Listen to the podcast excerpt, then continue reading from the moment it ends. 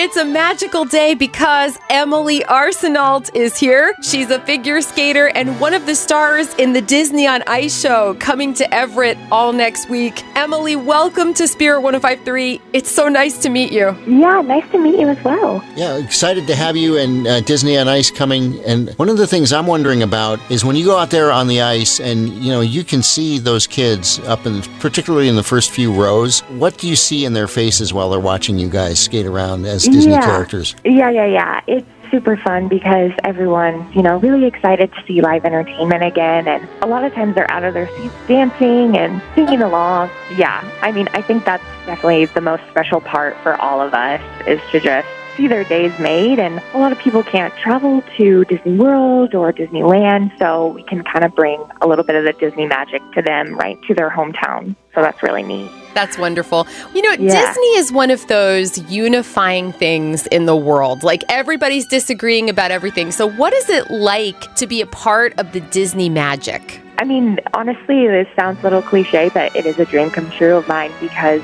I grew up ice skating and I saw a lot of Disney on Ice shows myself when I was a kid. So, you know, being able to be a part of it and just be a part of something that everyone can find a little something they love.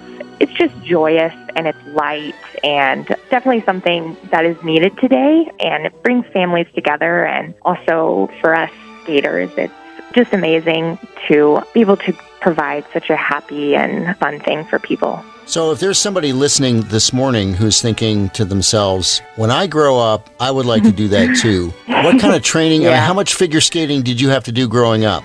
yeah, I definitely did skate quite a bit. Yeah, it took some hard work, but I really enjoyed it. And so I think that's key. If you're enjoying the journey and you're having fun, you know, stick with it the best you can. And yeah, you have to work hard, but it's definitely um, worth it in the end if you're, if you're enjoying yourself.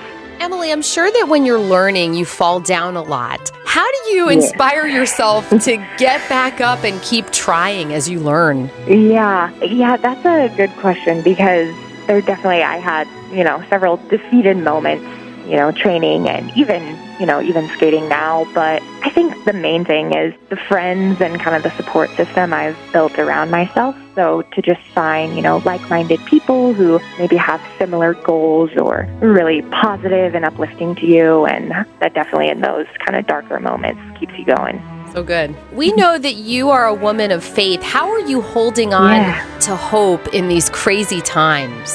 Yeah, I actually tour with my husband, and he's Christian as well. And, you know, I literally do not think I could do any of this without him because we really have to rely on one another just in, in our work and even just like day-to-day life. And, you know, just finding the times to totally, you know, be with yourself and be with the Lord and kind of distance yourself from the craziness of the world and just keep in mind the, the end goal in life.